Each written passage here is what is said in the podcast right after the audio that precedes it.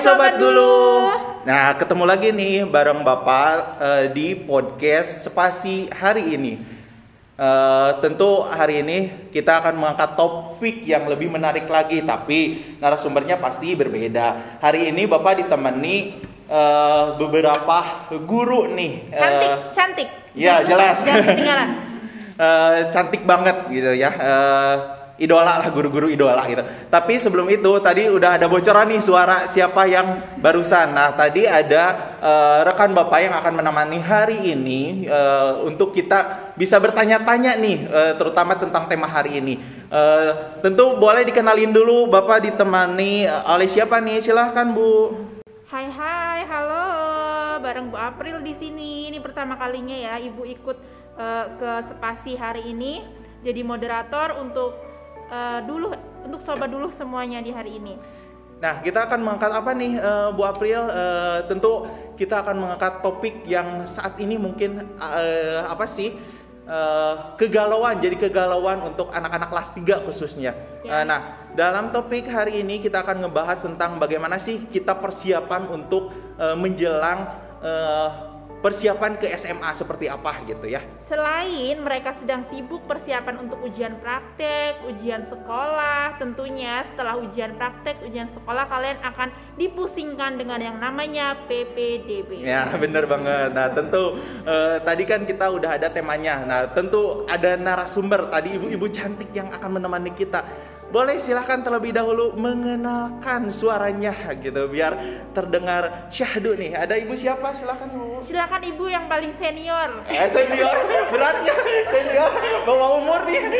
Eh, saya tidak bawa umur. Ini senior dalam Oh, artian iya, benar, benar, beliau benar. lebih dia lebih dulu mengajar Benar, daripada iya, benar. saya, ya kan? Ah, kita mungkin pernah diajar oleh beliau. Enggak sih, tidak tidak sejauh itu. Mari Bu Yati, pers- silakan Bu Yati. Ya, hai. Eh, saya Ibu Yati yang kemudian eh, kebetulan hari ini akan menjadi narasumber tentang PPDB. Betul sekali. Ibu tuh ngajar kelas 9 ya, dan Ya, eh, kelas 9 tahun kemarin juga kebetulan beliau panitia di PPDB. Jadi setidaknya ada gambaran nih gitu eh, buat pembanding eh, nantinya ketika kalian galau. Dan ada satu lagi nih, siapa nih? Silahkan Ibu Bu Mil. Ibu Bumi. Halo, assalamualaikum sobat dulu ya. Iya, sobat dulu. Sobat dulu, perkenalkan eh, nama Ibu Ibu Yunisa. Kebetulan di tahun ini Ibu memegang BK untuk kelas 9.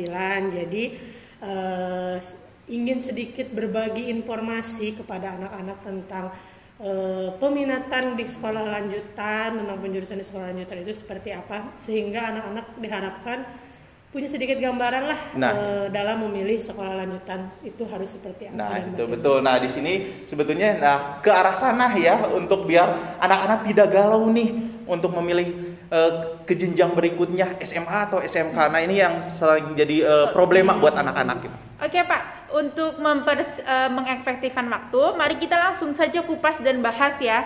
Kita pertama sebelum melakukan pendaftaran tentunya harus ada gambaran dulu nih. Iya, Mau betul. sekolah ke SMK atau mau sekolah ke SMA. Selain ada sekolah SMA dan SMK, ada juga nih peminatan ke situ. Mau apa yang mau kalian pilih? Silakan dengarkan dulu penjelasan dari Bu Yunisa mengenai mengenai gambaran peminatan yang ada di SMK atau SMA untuk kalian sobat dulu, terutama kalian kelas 9. Selamat mendengarkan.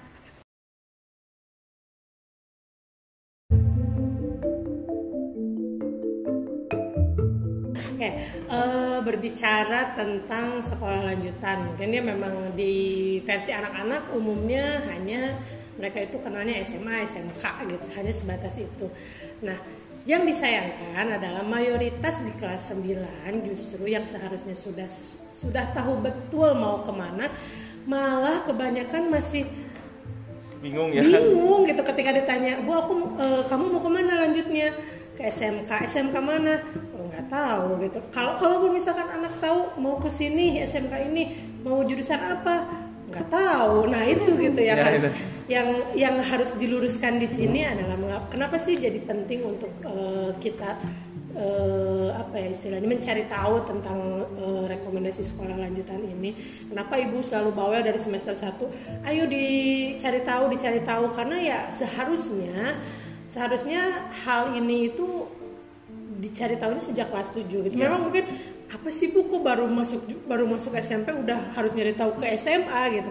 Karena rentang waktunya ini kan sangat pendek ya. Beda Iya, benar, dengan benar. SD yang enam tahun lalu masuk SMP nah sementara SMP hanya tiga tahun udah langsung ke SMA belum nanti di SMA begitu masuk di SMA juga akan ditanya untuk penjurusan kuliah gitu. Nah jadi penting dari kelas 7 memperkenalkan setidaknya bahwa kalian ini akan dipersiapkan untuk lanjut ke SMA dan SMK apa sih yang harus diketahui? Ketahui dulu bedanya. Bedanya sekolah SMA dan SMK itu di mana gitu.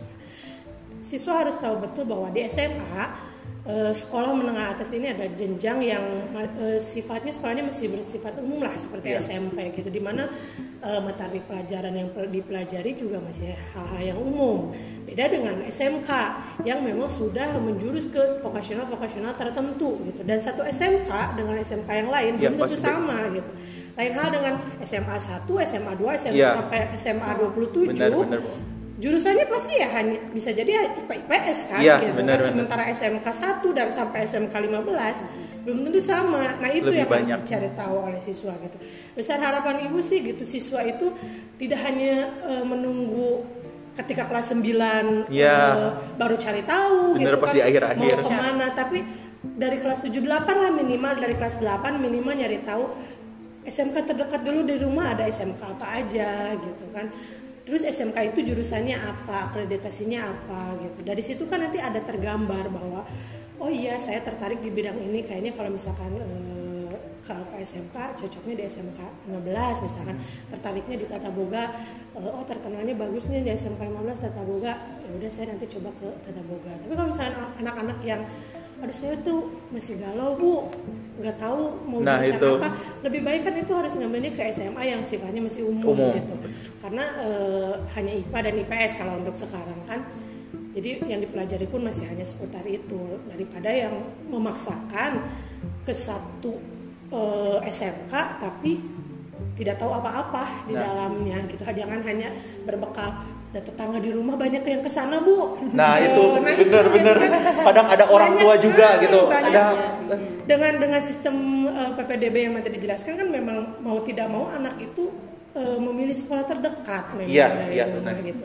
Tapi tidak dijadikan alasan juga hanya karena bu tetangga saya banyaknya di sekolah-sekolah Nah, di sini, itu. udah yang Nah, terdekat itu. ini minimal yang terdekat itu cari tahu Iya. gitu. Misalkan rumah saya dekatnya dengan SMKPU. Nah di PU ini ada jurusan apa aja? Saya mampu nggak kira-kira di Nah, sana? benar. gitu. Kalau misalkan, aduh ternyata eh, kemampuan saya kayaknya nggak akan mampu di situ. Carilah yang meskipun agak jauh dikit, tapi kalau misalkan memang lebih masuk ke, ke kapabilitas kita ya nggak salah untuk dicoba gitu. Jadi untuk tahap awal kenali dulu lah apa bedanya SMA sama SMK. Sebenarnya udah pernah dibahas sih Iya. eh, kalau di kelas 9 nya udah ada Zoom. Memang mungkin eh, belum semua ikut tapi mudah-mudahan di melalui podcast ini bisa lebih santai. Jadi dikenali dulu perbedaan SMA dan SMK. eh, cari tahu juga eh, perjurusannya itu nantinya eh, akan jadi seperti akan seperti apa. Aku inginnya belajar Ya. apa minimal itulah yang harus diketahui mungkin gitu. visinya ke depannya Nah, ke mana? Sebelum menentukan ya fix aku mau ke sini Nah, gitu. itu. Jangan sampai di tengah-tengah jalan nanti aku tuh nggak cocok. Nah, jangan sampai salah jurusan gitu Udah- ketika udah salah jurusan dari SMA-nya nah, Nah, itu. sampai, sampai di situ. Ibu kalau mendengar tentang SMK dan SMA ya, kalau pernah saya dengar ada keharusan kalau mau masuk jurusan eh, mau kuliah itu harus SMA. Hmm. Kalau SMA, sorry, kalau SMA itu pasti harus kuliah. kuliah. Kalau nggak Ya. kuliah kamu nanti bingung mau jadi apa Hmm. gitu ya. Kalau SMK mungkin lebih aman, bisa kuliah boleh, nggak kuliah boleh. Itu betul apa enggak? Coba untuk. Nah, kalau misalkan tentang sekolah eh, nanti ya berbicara tentang tahap universitas ya. Ya. Karena basicnya tadi mungkin sebenarnya di SMA yang dipelajarinya lebih umum gitu. Jadi siswanya memang dipersiapkan untuk ke jenjang kuliah gitu. Yang ke yang baru ke baru ke tingkat yang lebih spesifiknya di tingkat kuliah Ya. gitu. Memang siswanya dipersiapkan untuk itu. Namun di SMK yang mayoritasnya memang 60% praktek, memang siswa kan tujuannya di eh, diasah untuk eh, beker- bekerja nantinya gitu. Siap langsung Eh, terjun punya mungkin ya. punya keahlian untuk bekal bekerja gitu sehingga mayoritasnya juga berpikir bahwa kalau aku mah nggak akan kuliah gitu nanti eh, setelah lulus SMK mau langsung kerja gitu. Nah, harapannya memang ke sana gitu. Tetapi tidak menutup kemungkinan juga kan banyak Nah, itu juga yang sudah- siswa SMA yang langsung bekerja atau siswa SMK yang lanjut kuliah Nah, itu sama iya. sekali tidak menutup kemungkinan. Cuman mungkin eh, ketika kamu dari SMK, eh, ketika harus kuliah nanti jurusan kamu memang harus benar-benar satu linear gitu, linear antara misalkan sekarangnya tata boga ya nanti juga ketika kuliah akan sulit dong kalau tiba-tiba mengambil kedokteran kan Iya. Ibu. Iya. Agak cross banget ya, Bu. Ya, misalkan, kalau dari SMA kan eh, meskipun misalkan dari IPS tiba-tiba ingin ngambil kedokteran ya bisa-bisa aja Iya, gitu ya kalau misalkan lanjut ke swasta. Cuman mungkin ya sama-sama harus belajar lebih keras lagi Nah, itu. dari yang tiga tahun gak belajar sama sekali tentang, Tentang IPA. bidang-bidang IPA harus mempersiapkan diri untuk itu. gitu. Nah kalau bisa, kalau misalkan memang aku di SMK tapi aku niat kuliah ya nggak apa-apa bagus. Tapi kalau bisa memang sudah tahu bahwa nanti aku juga kuliahnya mau di bidang yang sama dengan kejuruan yang aku ambil sekarang. Gitu. Itu Hmm. lebih bagus juga. gitu. Boleh Iya. nanya nggak?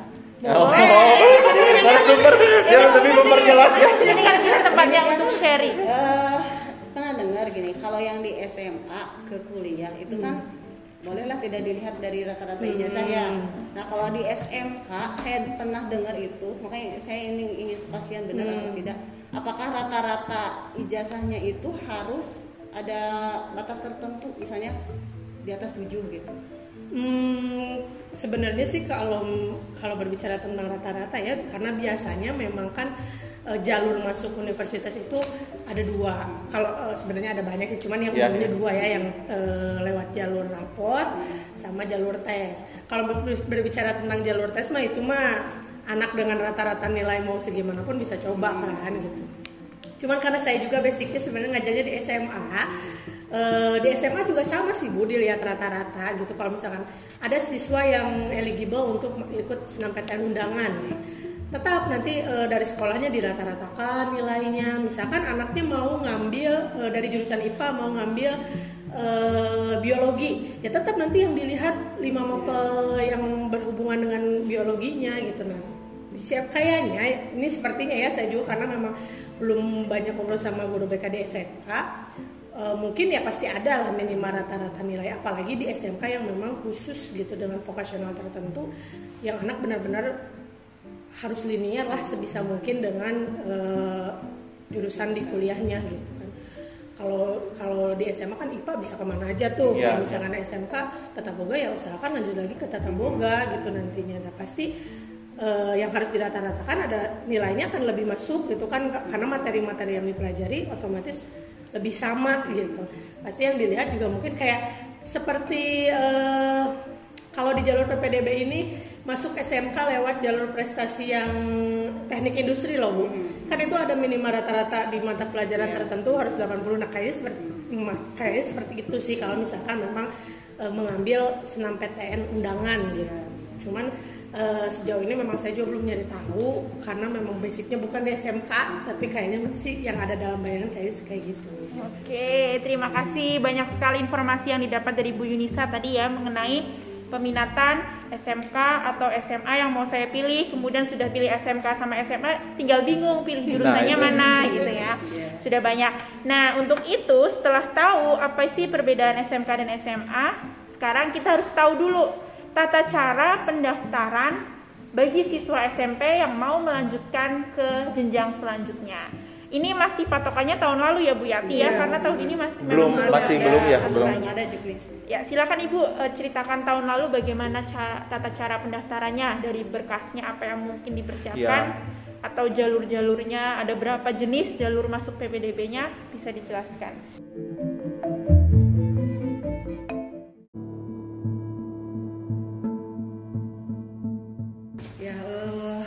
Pertama untuk PPDB itu eh, tahun ini mungkin tahun ketiga dilaksanakan secara online atau daring ya semenjak pandemi itu kita beralih dari yang asalnya luring berubah menjadi daring. Daring. Nah, e, mungkin kita patokan ke tahun kemarin karena juknis sekarang dari provinsi belum ada.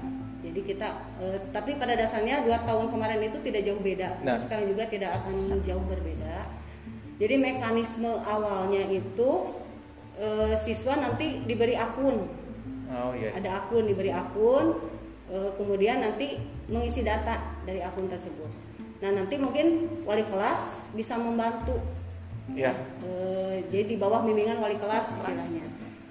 Nanti se- selain wali kelas juga nanti ada operator yang bisa membantu kalau ada permasalahan yang tidak bisa ditangani oleh wali kelas kita bisa konsultasi dengan operator nah jadi itu nah nanti dari dari akun tersebut siswa bisa memilih jurusan eh, jalur jalur yang akan diambil kemudian eh, sekolah yang akan dituju di situ nanti ada tahapan-tahapannya. Nah, biasanya nanti diberi batas waktu untuk pengisian data, waktunya kapan, kemudian nanti ada pendaftaran, waktunya juga kapan. Nanti ada.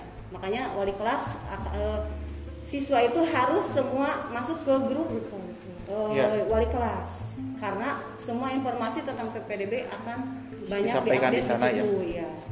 Nah, Nah. itu mekanismenya. Eh, terkait dokumen nih Bu yang harus disiapkan. Kadang kan eh, harus diupload juga nih ya. Ya. Eh, berarti harus jauh-jauh hari nih. Kadang ada data yang tidak sesuai nih anak-anak. Eh, gimana sih antisipasinya gitu? Eh, misalkan ada eh, ketika nama, nama, Nah, nama itu.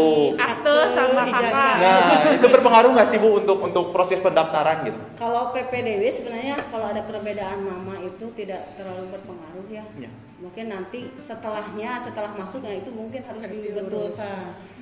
Nah, jadi PPDB itu kita di akun itu sebenarnya data sudah ada sebagian yang sudah terkunci oleh dinas.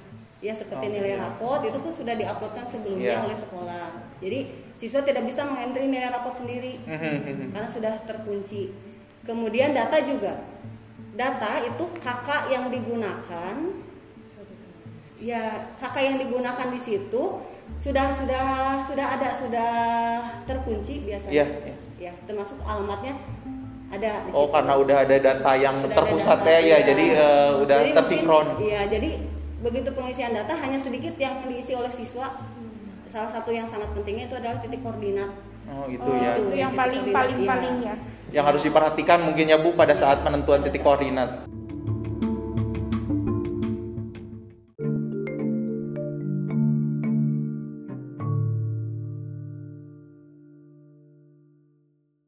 Ada syarat umum, sampai syarat umum. Iya, Syarat umum, yang khusus. eh, syarat umum yang pertama itu sudah jelas harus ada kartu keluarga.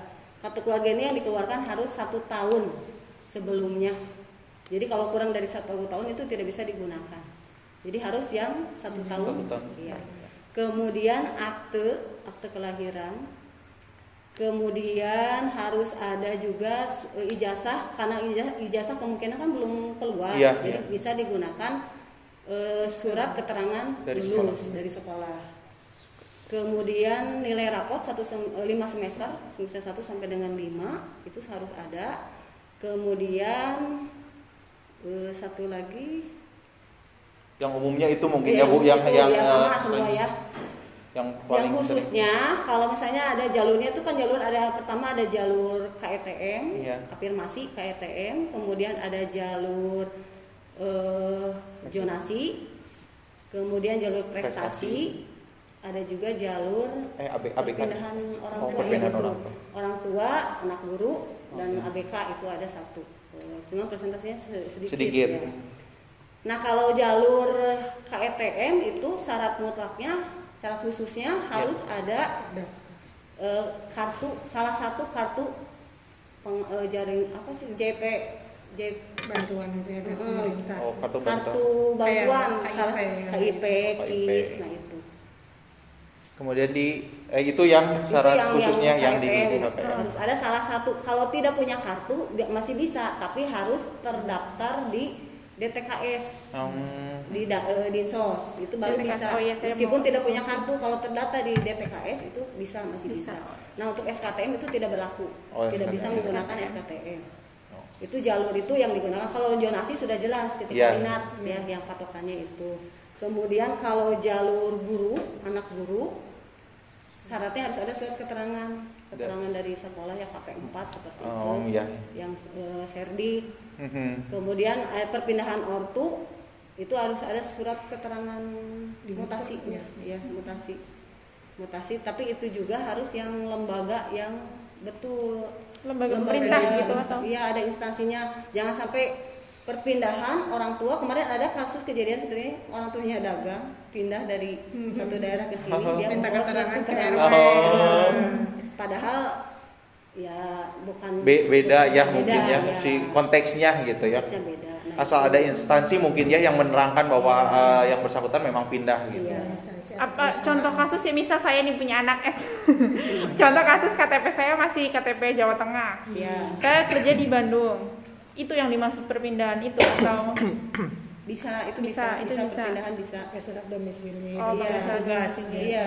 oke berarti tua. berinstansi gitu ya Iya, karena saya bekerja paling di sekolah SMP Negeri 20 gitu Iya, kali ya iya. oke oke Sama satu lagi tadi jalur prestasi mungkin ya. prestasi ya prestasi syaratnya harus ada sertifikat kejuaraan ditambah dengan dokumen-dokumen lain.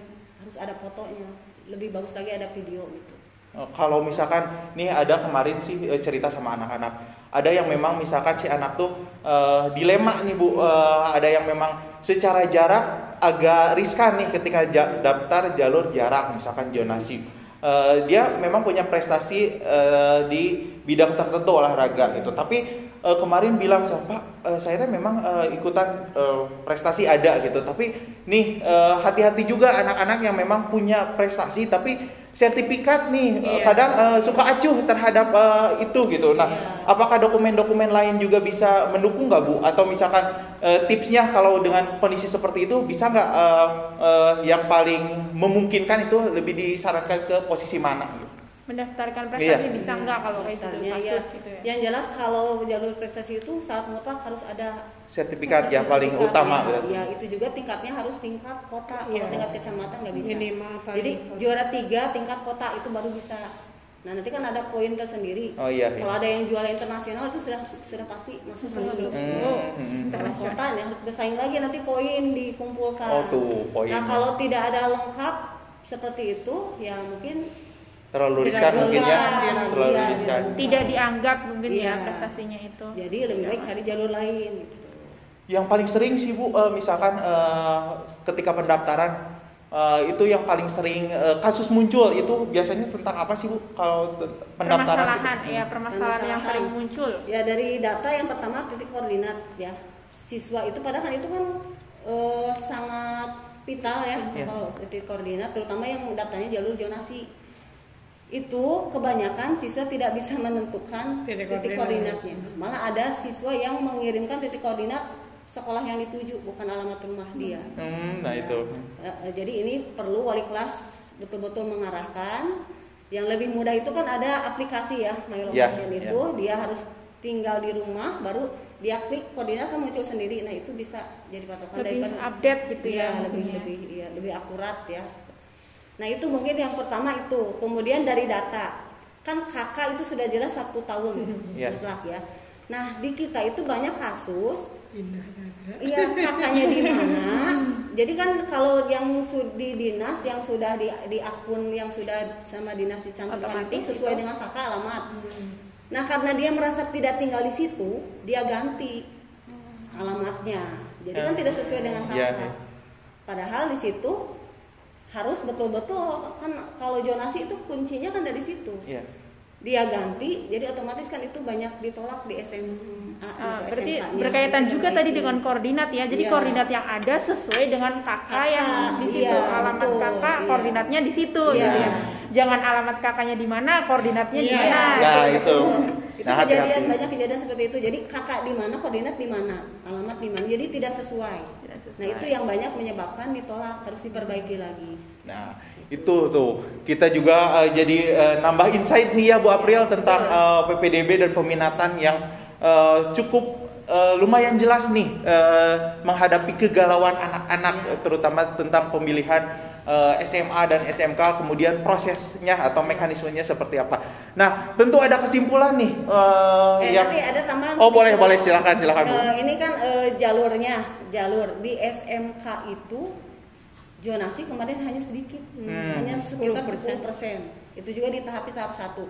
Itu baru tahun kemarin kalau tidak salah eh, setahun berikutnya eh, sebelumnya tidak ada jalur zonasi untuk SMK. Jadi SMK itu jalur rapot yang lebih Besar, besar. Ya, jadi yang terbesar itu rapot tidak ada zonasi. Zonasinya hanya 10% di tahap satu. Kan ada dua tahap pendaftaran.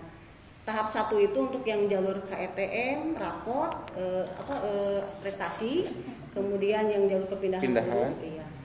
Di SMA tahap duanya zonasi. Kalau di SMK tahap duanya rapor Oh. prestasi. Jadi jalur apa pun jon- eh, zona tetap misalnya jalur KETM, jalur KETM meskipun kartu tapi zona juga tetap itu jadi nomor satu. Iya. Jadi kan kartunya ada itu tidak tidak dikasih poin. Poinnya tetap dari ja- jarak Jarak. rumah Iya. ke sekolah. Jadi kartu Syarat. itu hanya sebagai syarat, biar dia bisa iya. ikut jalur itu gitu Iya. ya. Tapi tetap nanti patokannya pada koordinat kembali Iya, gitu ya. koordinat. Jadi tetap zona ini koordinat itu harus betul-betul karena semua termasuk yang anak guru, yang perpindahan ortu itu juga jarak tetap zonasi nomor satu. Itu hanya berkas syaratnya saja Syaratnya untuk saja. bisa masuk ke jalur itu. Tuh, jadi, nah kalau ke SMK itu betul-betul rapot. Nah makanya siswa kalau yang merasa dia bingung misalnya ingin masuk ke SMK tapi nilai rapot kecil sementara dia ada SMA yang dekat ya Ya. dia ingin ke SMK ada baiknya dipertimbangkan dia kalau ingin ke sekolahnya ke negeri gitu jadi dipertimbangkan apakah ke SMK Atau atau, ke SMA. karena kalau rapot kecil itu kan kemungkinan Sangat kecil diterima di Iya, SMK ya, Bu. iya. Persaingannya jauh sedangkan lebih. dia zonasi dekat Dekat misalnya ke SMA SMA. Nah, Nah, itu jadi pertimbangan juga sebenarnya.